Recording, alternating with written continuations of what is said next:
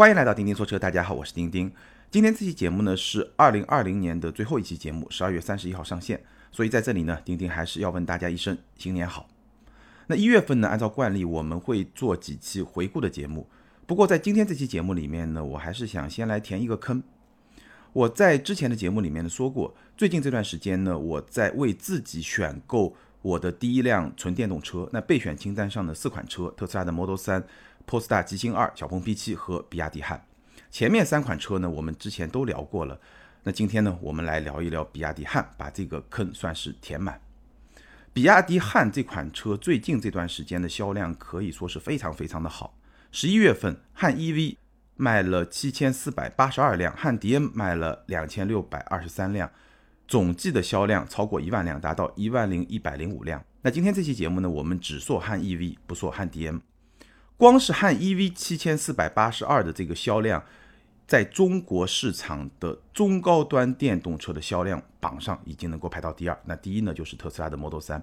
所谓的中高端的电动车，这是一个比较大概的概念，就不是一个很精准的概念。我只是把那些像五菱宏光 mini EV，包括同级别的一些十万块钱以下的比较低端的电动车排除在外。把那些车排除在外之后，比亚迪汉就是今天中国市场上销量第二的电动车，我说的是汉 EV，所以这个销量表现应该说是非常非常的好。那之前呢，我也拍了一个对比的视频，对比了汉 EV 四驱高性能的顶配，官价二十七万九千五这款车和小鹏 P7 的四驱高性能的顶配，官价是三十四万九千九。四驱高性能对四驱高性能，这个是针尖对麦芒。我也拍了一个视频，有兴趣的朋友呢可以去看一看。那今天这期节目咱们来聊比亚迪汉呢，我也会把小鹏 P7 包括特斯拉的 Model 3作为一个参照，把它们作为一个背景，对照着这两款车，咱们来聊一聊比亚迪汉汉 EV 这款纯电动车。好，那我们首先呢来说价格，先来说一说比亚迪汉它的价格大概。在今天的市场上是处于一个什么样的地位和什么样的角色？比亚迪汉其实它的车型呢不算特别的丰富，就三款，前驱长续航，续航是六百零五公里。那这个呢有两款，二十二万九千八和二十五万五千八，还有一款呢就是我用来拍对比的四驱高性能版本，续航呢稍微短一点，五百五十公里，因为性能更高了嘛。然后它的价格是二十七万九千五。我们可以对比一下之前聊过的小鹏 P7，小鹏 P7 呢？车型应该说非常的多，有八款车，除了最近上的那个鹏翼版，就是那个车门是一个有点像展翼式的那种车门的那个版本之外，常规车门的版本是八款。后驱的长续航，续航是五百八十六公里，这个是二十二万九千九、二十四万九千九、二十五万九千九。后驱的超长续航，这个续航是七百零六公里或者六百七十公里，二十五万四千九、二十六万六千九、二十七万六千九，或者呢四驱高性能。续航是五百六十二公里，然后价格是三十三万九千九和三十四万九千九。汉 EV 三款，P7 八款，大家可能听得已经有些眼花缭乱了。其实很简单，汉 EV 三款分成两部分，前驱两款，四驱高性能一款。那 P7 呢？三部分，后驱长续航三款，后驱超长续航三款，四驱高性能两款。后驱超长续航这三款车呢，只不过是增加了一些电池的电量，然后延长了一些续航的里程。这三款车我在之前的节目里面也聊过，并不是特别的推荐。那我们把这三款刨掉以后呢，汉 EV 三款，P7 五款，基本上汉 EV 的前驱长续航这两款就对应 P7 的后驱长续航，汉 EV 的四驱高性能就对应 P7 的四驱高性能，基本上这么一对，大家就能够比较清楚的去对比它们的价格了。那结论是什么呢？结论就是汉 EV 的前驱长续航这两款车和 P7 的后驱长续航三款车。汉 EV 的续航是六百零五公里，P7 是五百八十六公里，这几款主销车型，它们的性价比和价格区间基本是相当的。但是呢，汉 EV 的高性能版它只卖二十七万九千五，而小鹏 P7 的高性能版它卖的是三十三万九千九和三十四万九千九，所以高性能版 P7 要比汉 EV 要贵很多，大概要贵六七万块钱，而主销车型非高性能版。两款车的价格和性价比都是旗鼓相当，大概是这么一个价格的关系，大家可以参考一下。好，那接下来我们来聊一聊汉 EV 这款车它各方面的表现到底如何。首先呢，我们要说一说车身的尺寸和它的空间的表现，这一点是汉 EV 一个非常重要的特点，也是它一个非常重要的亮点。首先，我们说车身尺寸啊，汉的车身尺寸是四九八零毫米，这个是车长，这个车长会比 P7 要再长出十厘米，大概是我一拳的这么一个距离。表面上看，这个十厘米好像也不是很大，但是呢，其实差别是非常大的，在车内空间的表现上，基本上从车身尺寸上来看。汉就是一个标轴版的宝马五系的这么一个车长，P7 呢是一个长轴宝马三系的车长，Model 3呢大概是一个标轴版的宝马三系的车长，所以这三款车我们用宝马车系里面的三款轿车来对比一下，大家就有这么一个概念了。但是呢，空间表现其实没有办法用刚才这三款宝马的车型来对照，因为在宝马的谱系里面，长轴三系的后排空间会比标轴的五系更大。但是我刚刚说的这三款车并不是这样的，它们的后排空间表现怎么样呢？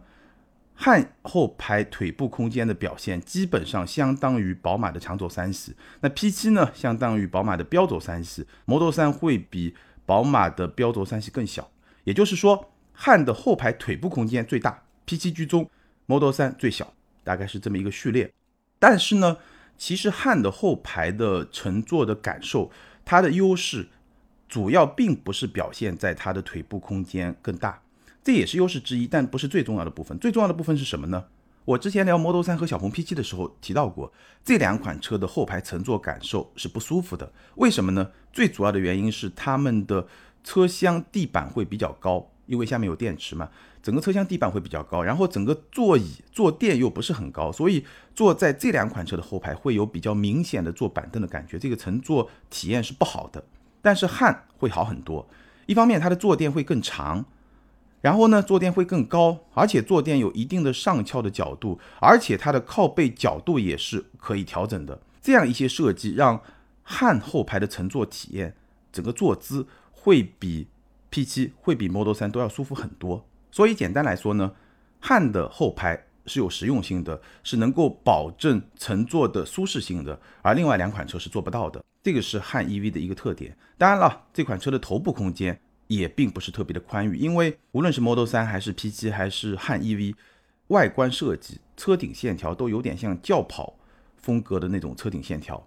那这么一个设计呢，让三辆车后排乘坐的头部空间都不是特别的充裕。基本上我一米七七的身高不会碰到头，但是如果你身高再高一点，可能就会显得比较的局促。但无论如何呢，关于空间方面，一个简单的结论就是，比亚迪汉相比小鹏 P7，或者说相比 Model 3，它的后排是可用的，也是三款车中后排唯一可用的一款车。从乘坐的角度来说，但是呢，比亚迪汉从乘坐的角度来说，也有它的一个 bug，就是它的坐姿比较高。当然，后排坐姿比较高，会更加的舒服，会更加的自然，这个没有问题。但是呢，它的前排坐姿也特别高。其实从驾驶席的角度来说，坐姿低一点是没有关系的，因为你这个驾驶姿势和后排乘坐的姿势是不一样的。汉的前排的坐姿也很高，导致的结果就是前排的头部空间也是比较局促的。比如说小鹏 P7，它的前排的头部空间，以我一米七七的身高，把座椅调到最低，基本上有一拳以上的头部空间，而汉呢，不到两指。什么概念呢？就是如果你的身高达到一米八或者超过一米八，那你基本上就会蹭到头发，大概是这么一个头部空间。前排的头部空间表现是汉的一个小小的 bug。关于车身尺寸和空间，大概就这么一个情况。那接下来我们简单聊一聊内饰和车机。我觉得这两个点呢，其实简单的说一说就可以，没必要多说。内饰的角度来说呢，如果把汉和 P7 或者和 Model 3来比的话呢？汉的内饰的设计会更加的传统，它还是保留了一些物理按键。好处是什么呢？好处是操作会更加的方便，比如说驾驶模式的选择，包括动能回收的力度的选择，这样一些操作直接就可以操作，会非常的方便。那不太好的地方是什么呢？首先从设计风格上来说，就看上去没有像 P7 或者 Model 3那么的简洁，那么的前卫。但风格可能还是见仁见智的问题。那另外一个比较实际的坏处是什么呢？就是储物空间是比不过 P7 也比不过 Model 3的，因为我们知道 P7 也好，Model 3也好，中控台下方这个区域是有比较大的一个储物空间，尤其是 Model 3会更大。那汉保留了比较多的物理按键之后呢，这一块的空间就没有那么大，这个是这种设计它必然会有的一个弊端。选材用料没有问题，基本上我觉得汉也好，P7 也好。整个的内饰的选材用料都是不错的，尤其是我试驾的这两款高性能版本，这个都是没有问题的，比特斯拉的 Model 3还是会更好一点，整个的感觉。车机部分呢，我觉得也没有必要多说，因为比亚迪的车机很多车型上都是一样的。那在汉上呢，也是同样这套车机，功能是 OK 的，只不过呢，它的 UI 设计相对来说还是会比较的传统一点，但使用的体验，我觉得整体上来说还是不错的。好，接下来我们重点说一说呢，就是汉的驾驶体验，并且呢，我会把它跟 P7 来做一个对比。当然了，因为我试驾的是高性能版，所以呢，咱们也只能聊高性能版。从动力上来说呢。汉的普通版本百公里加速七秒九，高性能版三秒九。P7 呢，普通版本六秒七，高性能版四秒三。什么意思呢？高性能版汉更快一点点，而普通版本的 P7 会更快一点点。包括说普通版本的 Model 3也会更快一点点。当然汉比另外两款车更大，对吧？车也更重一点，大概是这么一个对照的关系。高性能版以我体验的这个汉 EV 来说呢。动力响应可以说非常的强劲，三秒九肯定非常强劲。那跟 P7 来比呢？它的动力响应会更加的激进，更加的犀利，比较像特斯拉，就是你一踩电门，它整个动力迅速就会输出，非常非常的犀利。这个输出的特性非常像特斯拉。而 P7 呢，电门初段的响应相对来说会温和一点。P7 的动力输出同样是非常的直接，但是呢，没有那种。像小李飞刀那种很犀利的那种感觉，所以 P7 的整个动力输出的这种特性会更接近 p o s t a 极星二，而汉 EV 高性能版会更接近 Model 3，大概是两种稍微有一点差别的动力输出的特性。操控方面，汉的底盘调教整体调性会比 Model 3更加的舒服一点，基本上和小鹏 P7 差不多。整个操控的响应当然也是比较快的，但是呢没有 Model 3那么快，基本上我觉得和 P7 也差不多。汉的方向盘的转动的圈数和小鹏 P7 非常的接近，基本上就是一点三圈，而 Model 3是一圈出头，所以 Model 3的转向会更加的直接，整个的响应也会更贼。当然，Model 3也会比汉包括 P7 会更轻。不过呢，汉也好，P7 也好，毕竟他们都是电动车，所以重心很低，所以整个的操控响应也是比较快的。不过呢，我刚刚也提到了，汉 EV 它的坐姿比较高，驾驶席的坐姿比较高。那除了说头部空间会比较局促之外，也会让你整个驾驶的战斗气息不是很强。这个我之前也说过，坐姿越低，你的身体距离地面越近，你的身体对整个车辆动态姿态的这种感受也会更加的直接，整个驾驶就更加有参与感。所以在这一点上呢，汉 EV 坐姿会比较高，整个驾驶的战斗气息就不是很强。虽然它的动力确实非常非常的强劲。P7 的坐姿呢就会低很多，所以这辆车开起来会更有战斗气息。但是呢，P7 从驾驶的角度来说有一点不太好，这个不太好，其实我上一次的试驾已经感受到了，但是呢，我上一回一直没有想明白是什么原因。那这一次呢，我终于想明白是什么原因了。不好在什么地方呢？就是它方向盘的握感不太好。什么意思呢？就是我们正常握方向盘驾驶的时候呢，我们通常会说三点九点。什么叫三点九点呢？你就把方向盘看作是一个时钟或者是一个表，那你想象一下，在这个表上呢，有一点、两点、三点、四点、五点、六点、七点、八点、九点、十点、十一点、十二点，对吧？就一个表盘嘛。这个时候呢，你就应该握在三点和九点的位置，这样来驾驶呢是最舒服的。但是呢，P7 啊，它这个方向盘三点和九点位置呢比较厚。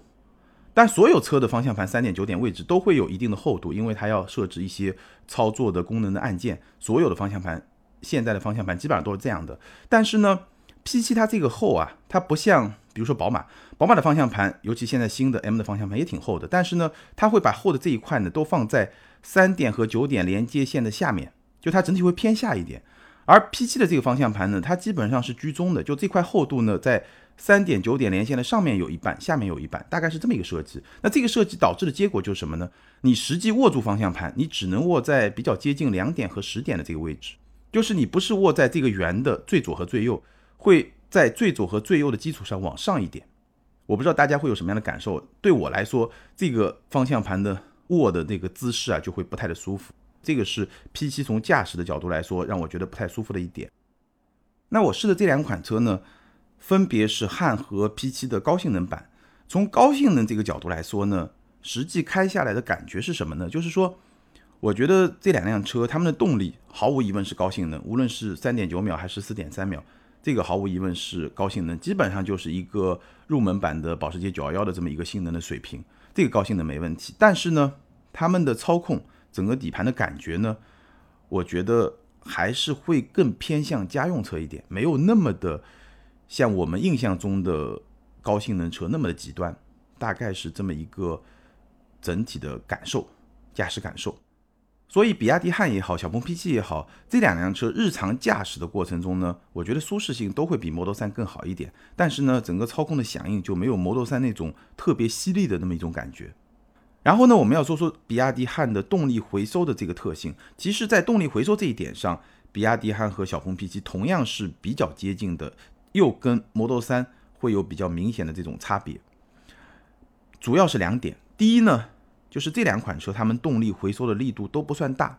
无论你选择小鹏 P7 的单踏板模式，还是选择比亚迪汉的强回收模式，整个回收的力度并不算大，你并不会感受到那种特别难受、特别强的一种拖拽感。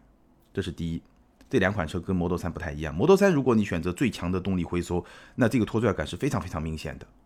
第二呢，这两款车当你松开电门踏板的时候，它们的制动力的释放过程会更缓，就它是一个逐步释放的过程。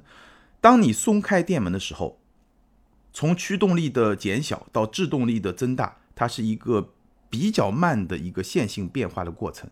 那这一点，如果你开比亚迪汉，就会更加的有直观的感受，因为比亚迪汉它的仪表上会有一个显示，现在动力是一个正面输出，还是一个动能回收的这么一个过程。它是有一个显示的，整个功率是有显示的。你能看到，比如说从正的一百多到零，再到负的二十多、三十多、五十多，你能看到一个过程，会非常的直观。那么无论如何呢，汉也好，P7 也好，当你松开电门踏板的时候，它从驱动力的减小到制动力的增大，是一个没那么快的线性变化的过程。这一点和早年的宝马的 i3，包括今天特斯拉 Model 3，如果你选择强回收模式的时候呢？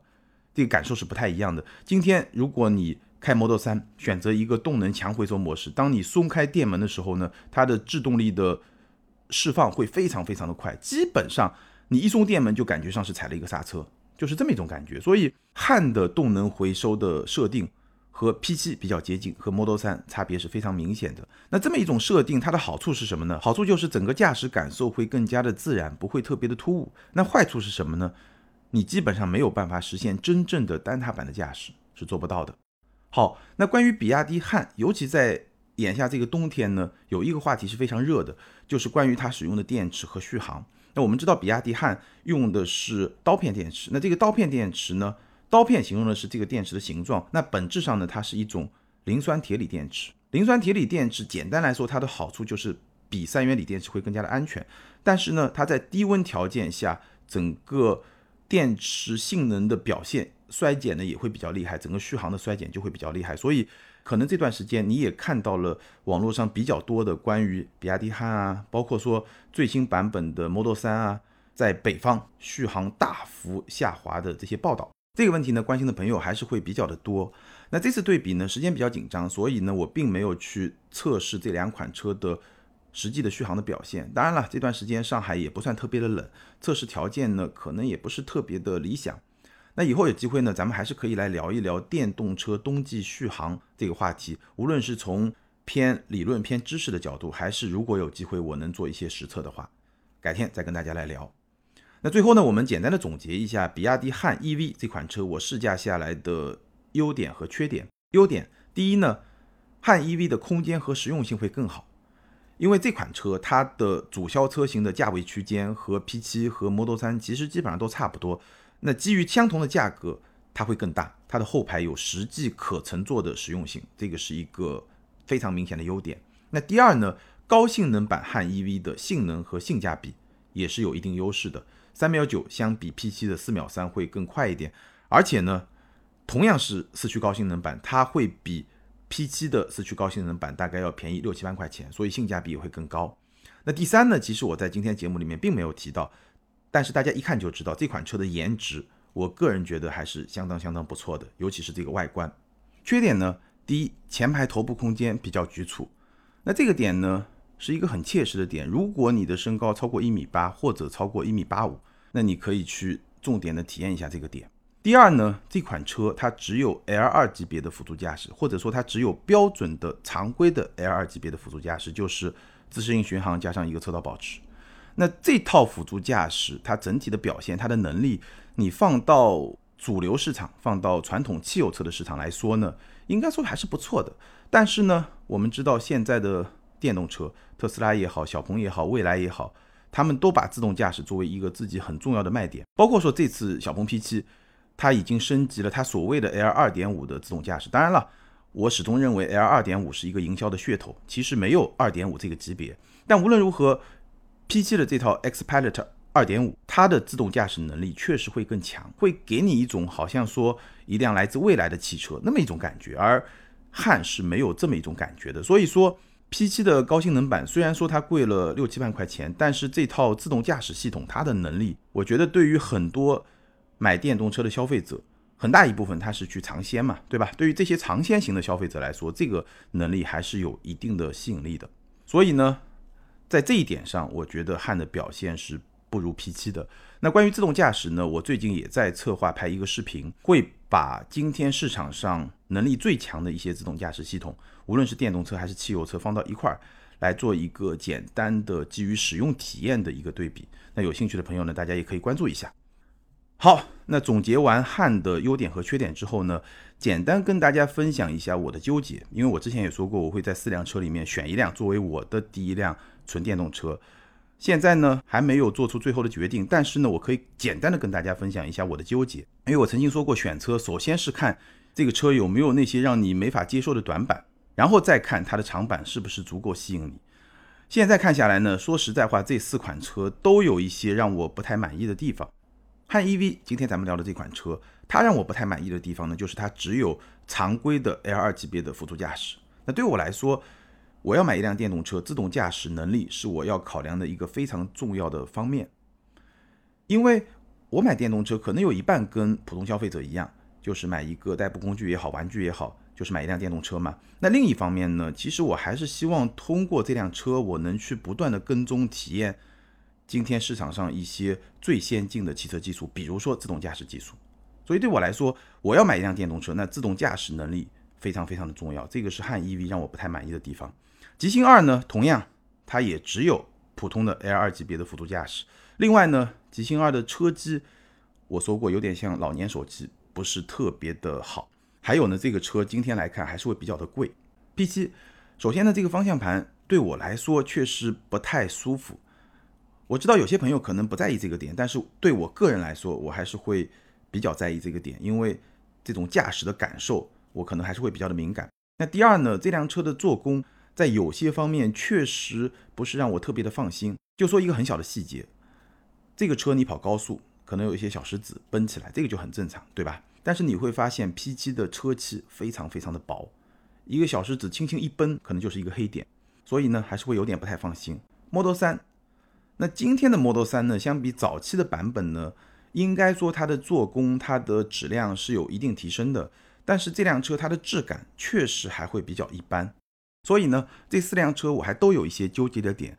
那等我明年真的出手之后呢，我再来进一步跟大家分享我选车的心路历程。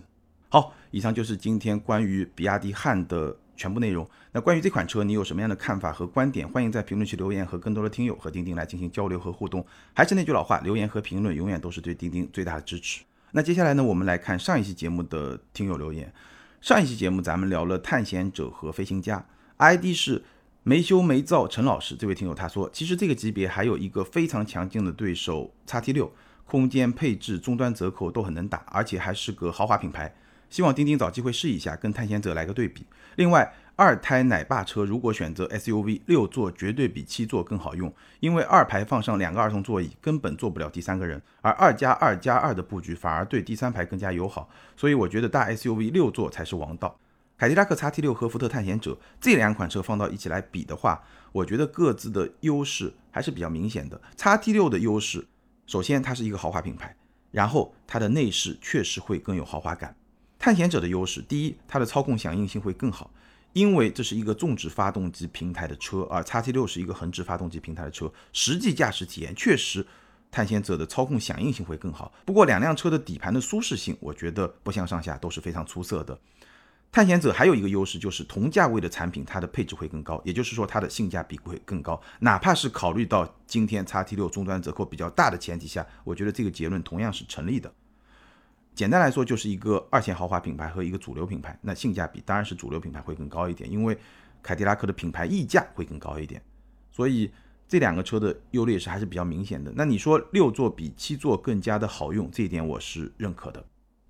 下一位听友 ID 是幺三五幺四二五九 FON，这位听友他说，关于探险者和飞行家有一个重要数据没有说，就是油耗。或许有人会说，买这个价位的人不在乎加油多花的钱，但对用户来说，油耗数据会体现这台发动机先不先进。另外，对于城市里每天需要上下班路上排队加油的用户而言，每次加油后的续航也是重要的参考指标。这位听友的观点我是完全同意的。像这种三十万朝上的车，它的油耗。我觉得钱不是问题，尤其像在北京、上海、广州、深圳这种一线城市，那钱就更不是问题，因为停车费会比油钱要贵很多。但是呢，心理感受是问题，就是油耗很高，你会觉得这个发动机不先进，这个心理感受是一个问题。另外呢，加油的时间也确实是一个问题，这个观点我完全同意。好，感谢所有听友的留言，也欢迎这两位听友把你们的联系方式通过个人微信号全拼的钉钉小马甲留给我。你们将获得的是由途虎养车网赞助的 Wilson 微送超强镀金系列汽车漆面镀金，价值一千二百九十九元。这是一款日本原装进口的漆面镀金，保持时效在一年左右，而且可以在全国的途虎线下店免费施工。那具体的领奖方式可以参考咱们每期节目的节目简介。好，以上就是今天节目的全部内容。如果你对咱们的视频节目感兴趣呢，可以在微信订阅号、微博、今日头条、B 站、汽车之家这些大平台看到咱们的长视频。或者呢，关注咱们的抖音或者快手的账号，同样是钉钉说车，在那里你可以看到咱们的短视频。感谢大家的支持和陪伴，咱们今天就聊到这儿，拜拜。